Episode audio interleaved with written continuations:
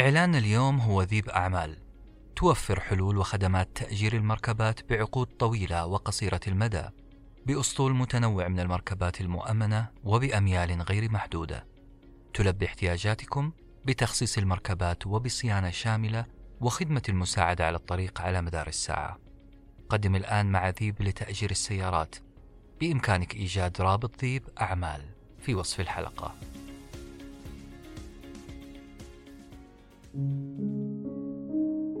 دعوة لتربية الأرانب، حلقة جديدة من بودكاست حكايات مدير الصغيرون.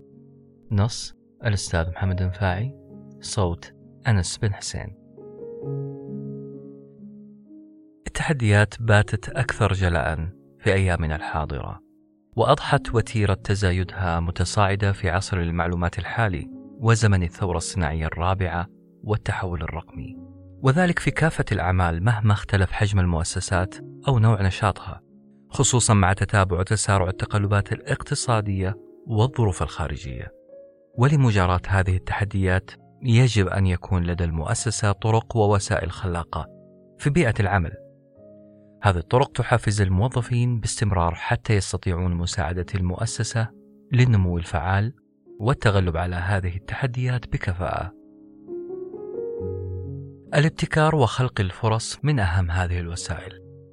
الابتكار ليس سهل المنال كما يظن البعض، ورغم ذلك فإن المؤسسات تستطيع أن تسهم في خلق البيئة والظروف المناسبة والملائمة المحفزة لإنتاج وتبني هذه الأفكار المبتكرة، ليس فقط لاختراعها بل لديمومتها.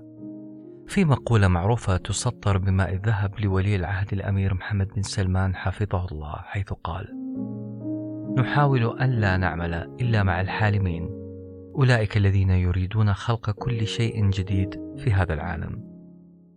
كذلك يقول الكاتب الأمريكي جون شتاينبك: الأفكار مثل الأرانب، فإذا كان عندك اثنان وتعلمت كيفية التعامل معهما فسوف تحصل على دستة بعد وقت قصير. إذن كيف نربي هذه الأرانب؟ كيف نتبناها؟ الأرانب في هذا المجاز ليست سوى الأفكار الإبداعية والابتكارات الخلاقة. هذه الأرانب أو هذه الأفكار موجودة دائما داخل جميع المؤسسات، يمكن إظهارها للملأ باتباع خطوات بسيطة جدا يمكن تطبيقها، وهي كالتالي بشكل مختصر جدا. أولا، جمع الأفكار. جمع الأفكار مرحلة مهمة جدا، يكون ذلك بعمل ورش عصف ذهني للفريق مع التأكيد على مشاركة الجميع في هذه الورش. يجب تسجيل جميع المشاركات مهما كان نوعها. هنا يمكن توفير منفذ آخر للموظفين بالإسهام الشخصي، ولكن يجب الرد على أفكارهم وعدم تجاهلها للتأكد من أنهم جميعا ساهموا أو مساهمون دائمون في هذه البرامج. ثانيا، تنقيح هذه الأفكار، مناقشتها مرة أخرى لكن هذه المرة بتمحيص أكثر، وهذا الشيء يقع على عاتق قائد الفريق، بل يقع عليه العبء الأكبر عشان يتأكد من عملية التنقيح لكي لا تؤثر على المشاركين أو حتى على روح الفريق.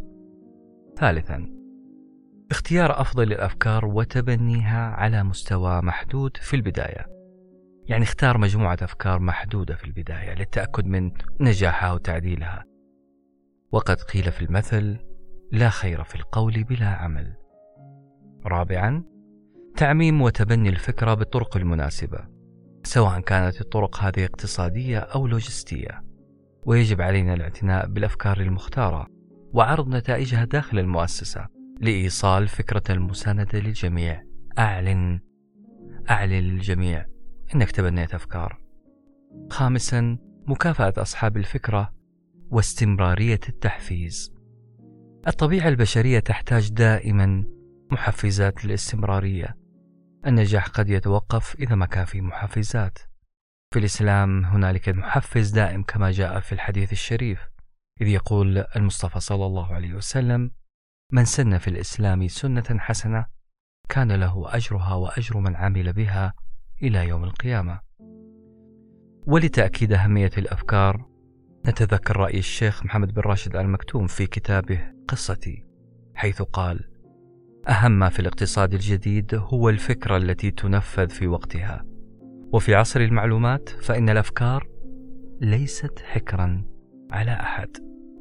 لكن لحظة يا جماعة، قبل الأفكار فيه شيء اسمه رافد الأفكار الرئيسي، وهو المعرفة knowledge. نسمع دائما قول إنجليزي مأثور يقول knowledge is power، وأقرب ترجمة له بالعربية هو المعرفة هي القوة. وإيش ترجمة هذا الكلام على الواقع يا ترى؟ متى تصبح المعرفة وحدها فقط عرجاء لا تؤتي ثمارها؟ متى تصبح المعرفة عرجاء؟ المعرفة عموما هي حصيلة معلومات وخبرات تراكمت عبر السنين.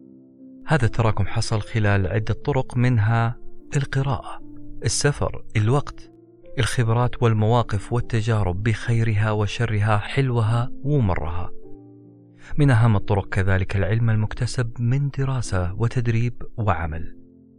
من الطبيعي أن ما تكونه الشخصية من معرفة لا يساوي شيئا إن لم تفعل هذه المعرفة، إن لم يستفاد منها إلى أقصى درجة ممكنة. إذا حصل هذا الشيء ستصبح مصدر قوة لمن يملكها.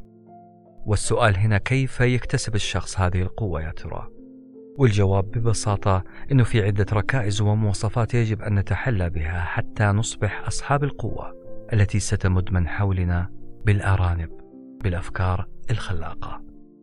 خلونا نذكر هنا أهم ثلاث صفات لهؤلاء المؤثرين حسب وجهة نظري. أولا، العمل بالعلم، وقيل قيل في المثل لا يتم العلم إلا بالعمل. لا بد أن يبدأ الشخص بنفسه بتطبيق العلم وممارسته في جميع أوقات حياته العملية والشخصية.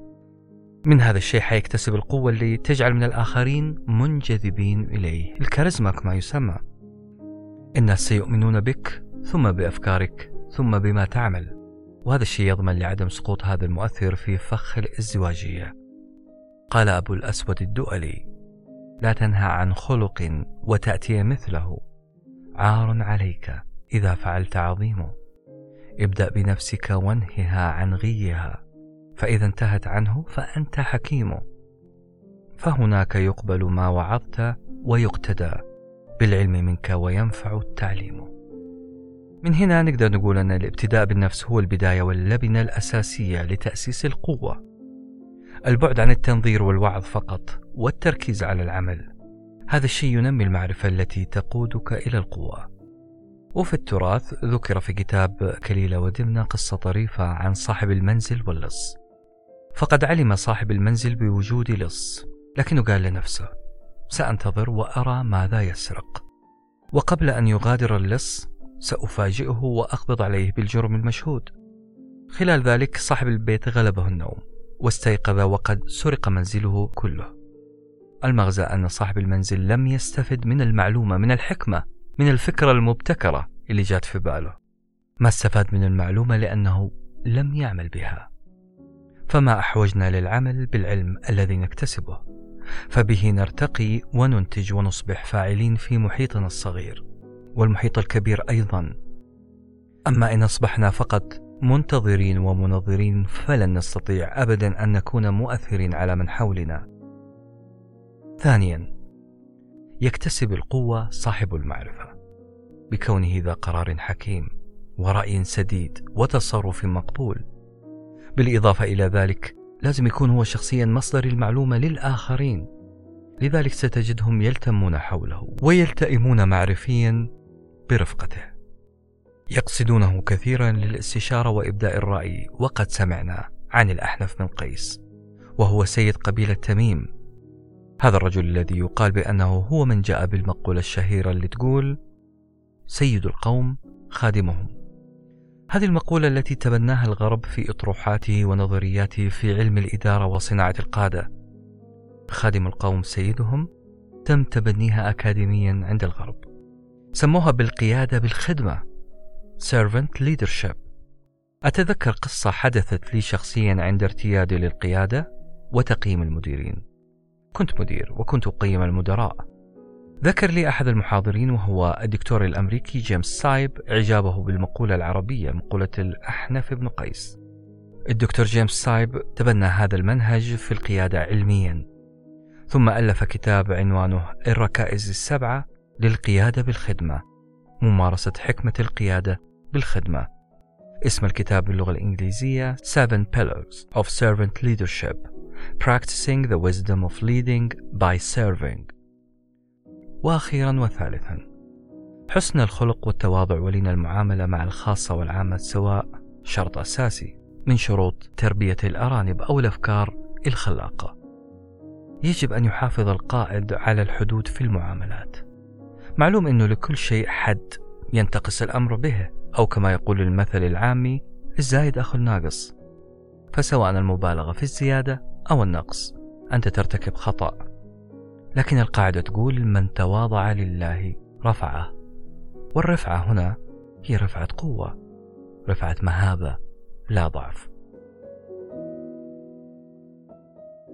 في النهاية أصدقائي، ما أحوجنا ما أحوجنا للحذر من الوقوع فيما أسميه متلازمة المعرفة العرجاء. علينا أن ننتبه من هذه المعرفة باجتناب أن نكون أصحاب معرفة نبخل بها على من حولنا أو على أنفسنا تحديدا. تحت أي تبرير أو أي مسمى يجب ألا نبخل بالمعرفة.